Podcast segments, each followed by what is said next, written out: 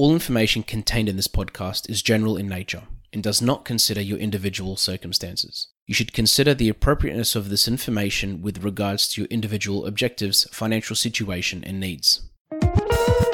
Welcome to Sharing More Than the Sheets, a podcast to help you and your partner make better financial and lifestyle decisions so that you can both focus on the things that you love. I'm your host, Michael Curry, financial planner, green thumb, husband, and just dad.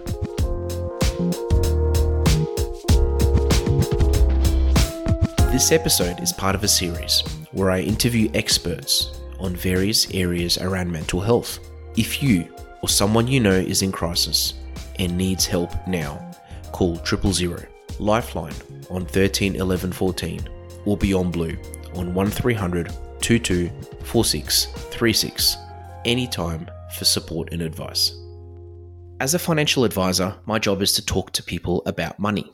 And with money comes goals and me personally, I don't just talk about money, I talk about other aspects of it because I've learnt over the years through my experience that money is just money and without goals and without without it being tied to something else is just an object.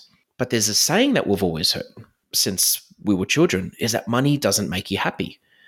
And on that point of money and happiness, and some people may disagree with that. Some people might say, you know, I've heard that famous quote of, well, have you ever seen someone ever crying in a Ferrari? You know, mm-hmm. and some people may know and feel that money doesn't make them happy, but they still try to get money to make them happy. So, as part of this mental health series, I've invited Tatiana De Silva, a registered psychologist, on this show to, to talk about this because I think a lot of it is probably more, um, you know, psychology based than anything else. And Tatiana, thank you so much for joining us. Oh, it's my pleasure. Thank you so much for having me, Michael. Would I be right in saying that a lot of it is psychology based? Like it's it's not, you know, people just have this thing in their mind thinking that money is going to make them happy. Oh, 100%. And I think, like you were saying, it's what we attribute the significance of money to, right? Um, for a lot of people, it's this idea that yes, if I have money, I can I can have the like the wonderful holidays and I can have all the things that give me momentary joy. And it's true. Like we know that, that, that those things can give you pleasure and they can give you happiness. But like I said, it's temporary. And there are other things that you, you need to think about um, in the context of money or even beyond money um, to really have lasting wellness and happiness. Yeah, because I think we've all fallen into that trap before. Like, for example, even um, even myself. Like, there's some stages where something's really, uh, you know, on my mind, and I'll just think, oh, if I just, you know, if I could just buy this one thing, or if I can just get this one thing um, mm. done, I'll be I'll be happy. You know, I, mm-hmm. won't be mm-hmm. this stressed anymore. I'll, I'll be relaxed, and I'll have nothing to worry about. But mm. the hmm. problem is, the second that happens, it's there's that there's that instant period of you know, you can call it dopamine or that excitement, and then it mm. wears off, and then suddenly, you know, the, this anxiety or the stress or the the thing that was on your mind is replaced by something else.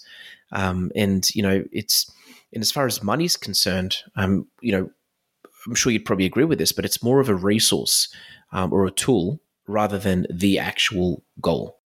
Oh, absolutely. I mean, and you can see this from um, like what we understand of like dopamine research and how the constant pursuit of pleasure actually leads to less like lower levels of happiness and satisfaction right? Um, and so if we're not putting money in the service of something that's more values aligned it can feel very empty. Um, you often hear of people who have won the lotto and they talk about you know all they dreamed of was winning the lotto and then they have all this money. And when these people have been followed um, after the fact, a lot of them are, are unhappier in worse off positions than they were before they won the money. So we know that money isn't the answer. And in fact, I, I think it was Jim Carrey that famously ha- said this quote that he wishes everybody in the world was given a million dollars so that they could understand that that's not the answer to that, those, those empty feelings that we get sometimes just by virtue of the human experience, right? Like it's filled with these highs and these lows, um, and we're often externalizing um, our focus to try to to avoid feeling that discomfort. And we think it's in things, and we think it's in experiences. And when we're constantly chasing these things, only to discover that attaining them doesn't really take that feeling away. Yeah, when you talk, I love that you mentioned that that quote because what I think of straight away is you know i wish everyone had a million dollars so they could see what it feels like. It's I also th- I also think of um straight away it just comes to mind the the the whole Instagram stuff, the whole social media mm. stuff where people see someone's life another person's life on Instagram, for example. They're going, oh, they've got the perfect life. They must be so happy. They're going out to awesome dinners. They've got such nice cars. They, mm. they do this and oh, everything's amazing. But that person's probably just as depressed or has just as many issues, if not more, as you, you know, the, or, or, or, as the other person that doesn't have any of that, you know. So mm.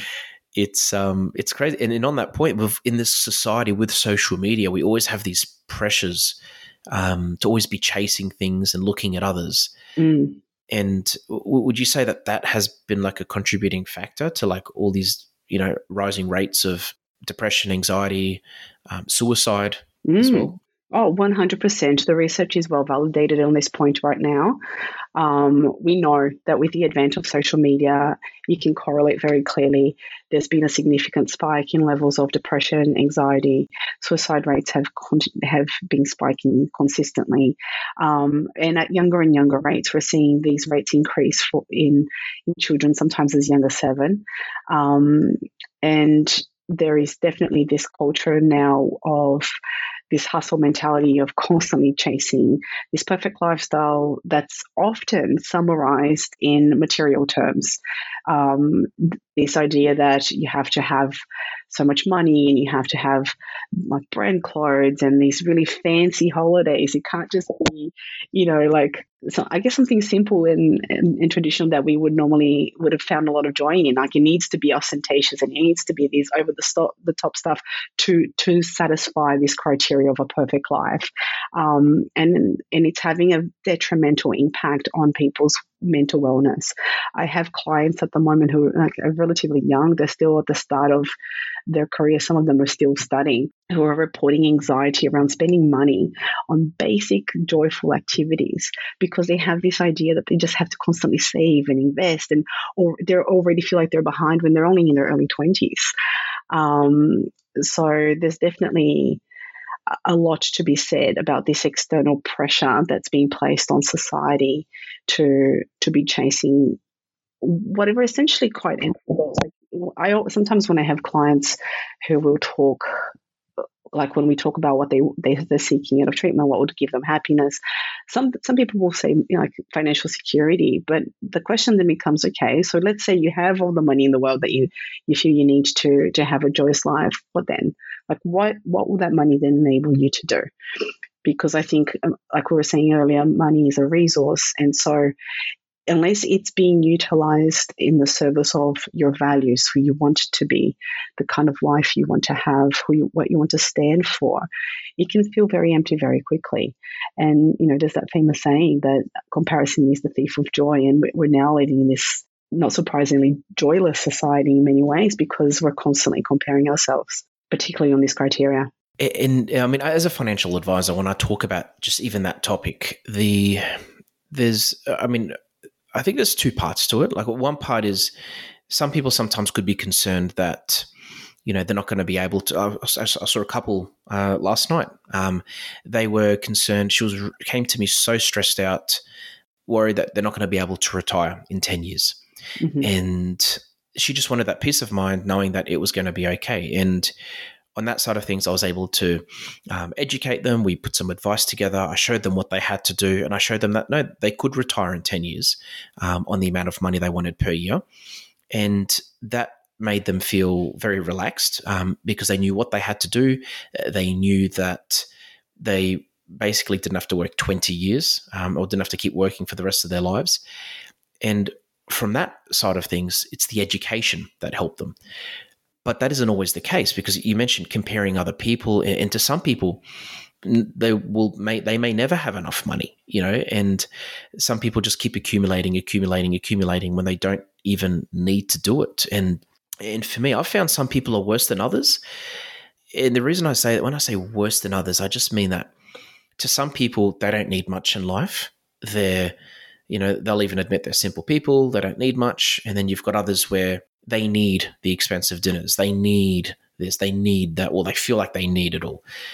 what would you and I know this is probably a topic which we could talk about for hours, but what would you say some people like that? Like I have a feeling some of it is to do with the way we were brought up, but is there more to it than just somebody being really simple, not really wanting much, not wanting an extravagant wedding, for example, and someone else wanting the bells and whistles and every single thing they can possibly get? These podcasts have been brought to you by Better Financial Planning Australia. To book a free 15 minute phone chat, visit betterfinancialplanning.com.au. Eh, and I think it goes back to what, what I was alluding to before in terms of how clear a person is on their values and what they want to stand for in life.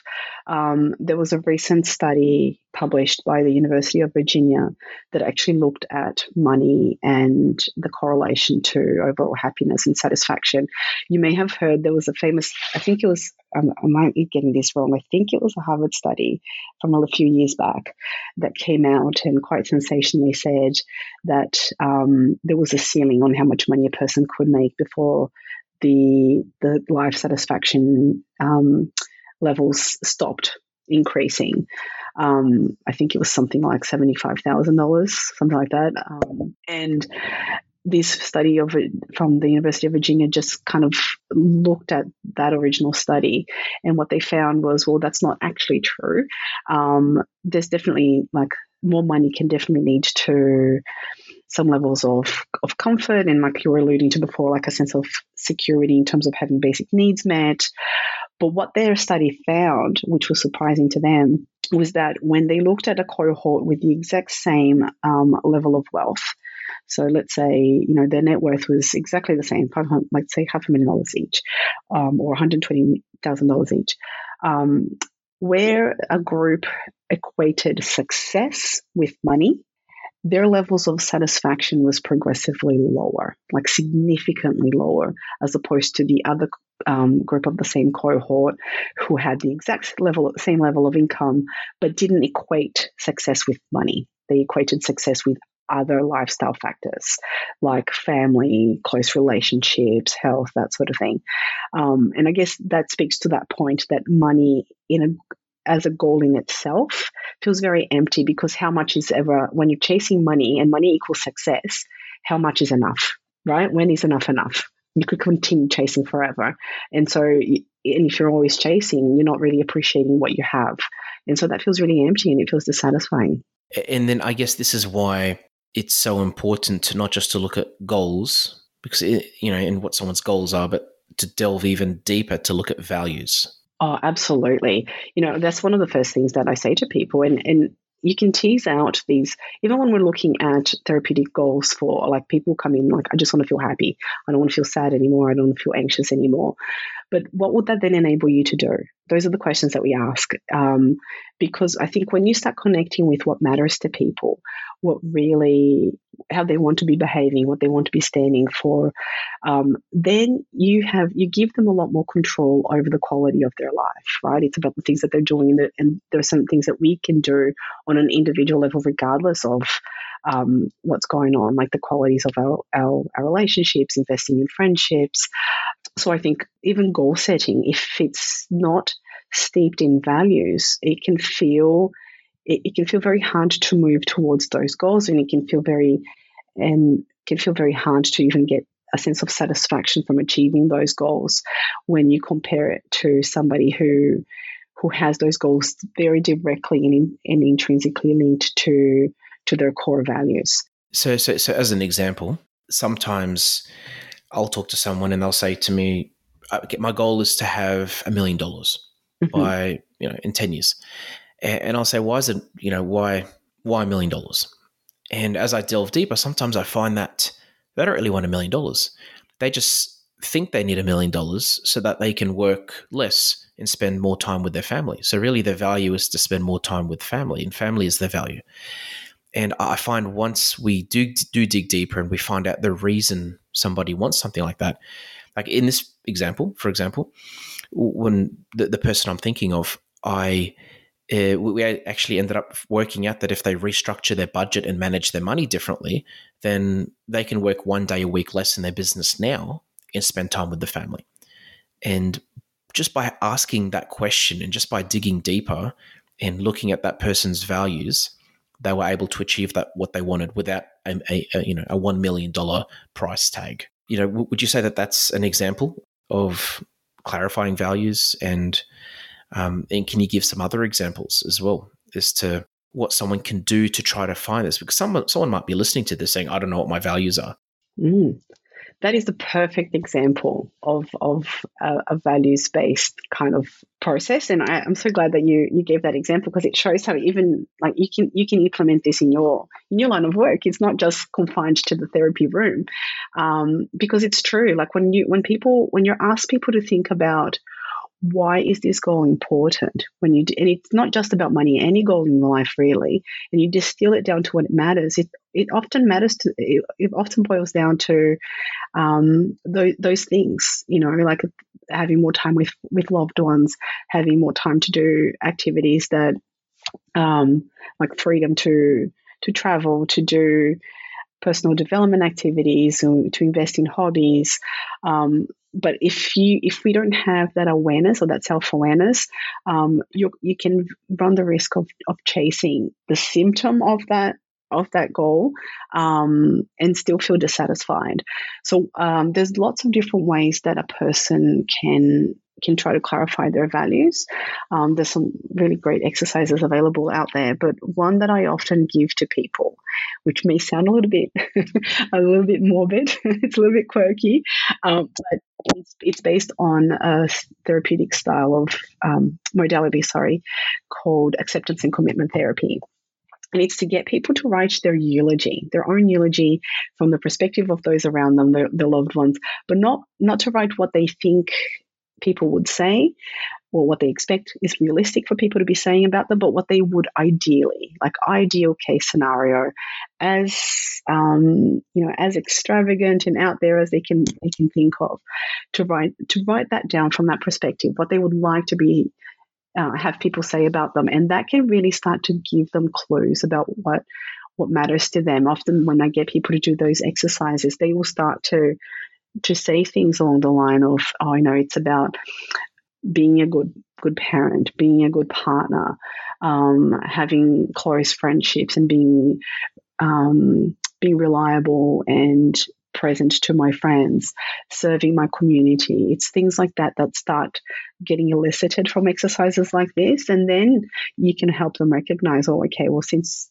so if these are the things that matter to you, um, that help you feel like you're living a really authentic, aligned life, what are some small things that you can implement even now before you've reached that, that other goal that we were talking about? Even now, to feel like you're already moving in alignment and in, in authenticity with who you want to be at your core. And it can be very, very powerful. Yes, yeah, writing a bit weird. it, it is a bit weird, but it makes sense. Like writing a eulogy, or, or even just thinking, you know, what what do you want? What, what, do you want people to say about you when you're not around anymore? And mm. yeah, that's that's so powerful, isn't it? Because it's like, because yeah, it might be because yeah, I, I mean, think about it, right? Like at someone's funeral, no one's going to get up and be like, "Oh, Jeff was a great guy. He drove a really nice Ferrari. Right. He let me sit in it once. Loved his house, and uh, you know he was great at uh, paying for our dinners. You know, no one's going to say that. They, they, they're going to. You're right. They're going to go down to the values. They're going to go down to what impact that person had on the lives of others. They're going to go down to, you know, what type of person he or she were. You know, what type of person were they? You know, were they kind? Were they, you know, so yeah, that's amazing. Like we don't think of that, do we? No, not really. And and it's funny because there's like, like, there's a lot of research available as well about um, you know those the final kind of reflections of people in palliative care, and inevitably the the the top items on those lists are things to do with families and connections and you know I guess missed opportunities like that from being like they held held holding themselves back from from um, a place of anxiety of doing things and being visible. But in, inevitably, the, those the top one to two items on these lists are always always boil down to the the people and the relationships that they had. Um, and in fact, there's a, a, a well, well like a well known longitudinal study that's been conducted out of Harvard University, where they've been tracking people over an 80 year period and measuring their quality of life, quality of um, both physical and mental health, as well as some other life lifestyle measures. And what this study has been shown has been showing, sorry, is that above money and all sorts of other measures, including social class, IQ, even genetics, the number one predictor of um, a satisfying life, of preventing of good mental health and physical health, is the quality of uh, quality close relationships. Yeah, well, and, and it's and again, and close relationships, um, being kind, like some of the things we've mentioned, these are all things that money can't buy.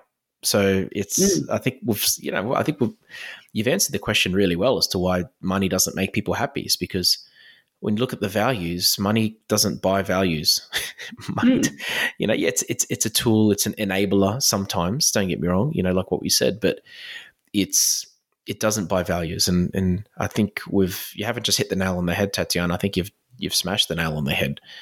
Um, if, if, anybody wants to get in contact with you, um, or they want to learn more about what you do, um, what would you say would be the best way for them to do that? So there's a couple of ways they can reach out to me. I do have uh, an Instagram um, page um, titled uh, Psyche Hub. So that's Psyche um, hub, um, where I'm posting a little bit about you know these things to do with authenticity, um, values uh, values based living, spirituality, and and psychological concepts. So that's one way to uh, to reach out to me. But um, they can also find me on my practice website, mindscopepsychology.com.au, um, or my my blog, my psychology and spirituality blog blog um, psychehub.com.au again, thank you so much for your time, Tatiana. It was um, it was it's again, it's been such an insightful topic, and it's uh, again, I think, and I think for me as a financial advisor, um, I think it's. I've always thought about this, and I've, i talk to clients about it all the, you know, not all the time, but I'd probably say eighty percent of the time we talk about, you know, these things. And but no matter how much you talk about it, there's there's there's always so much more um, to, to, to unpack, and there's there's so many, there are so many more levels because um, as humans, we're we're interesting beasts, um, and we're always, you know, the, the world is changing so much.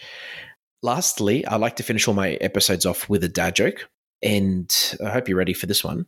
I love um, them. but uh, it's pretty bad, to be honest with you. Um, but what did the cat say after it fell out of the tree?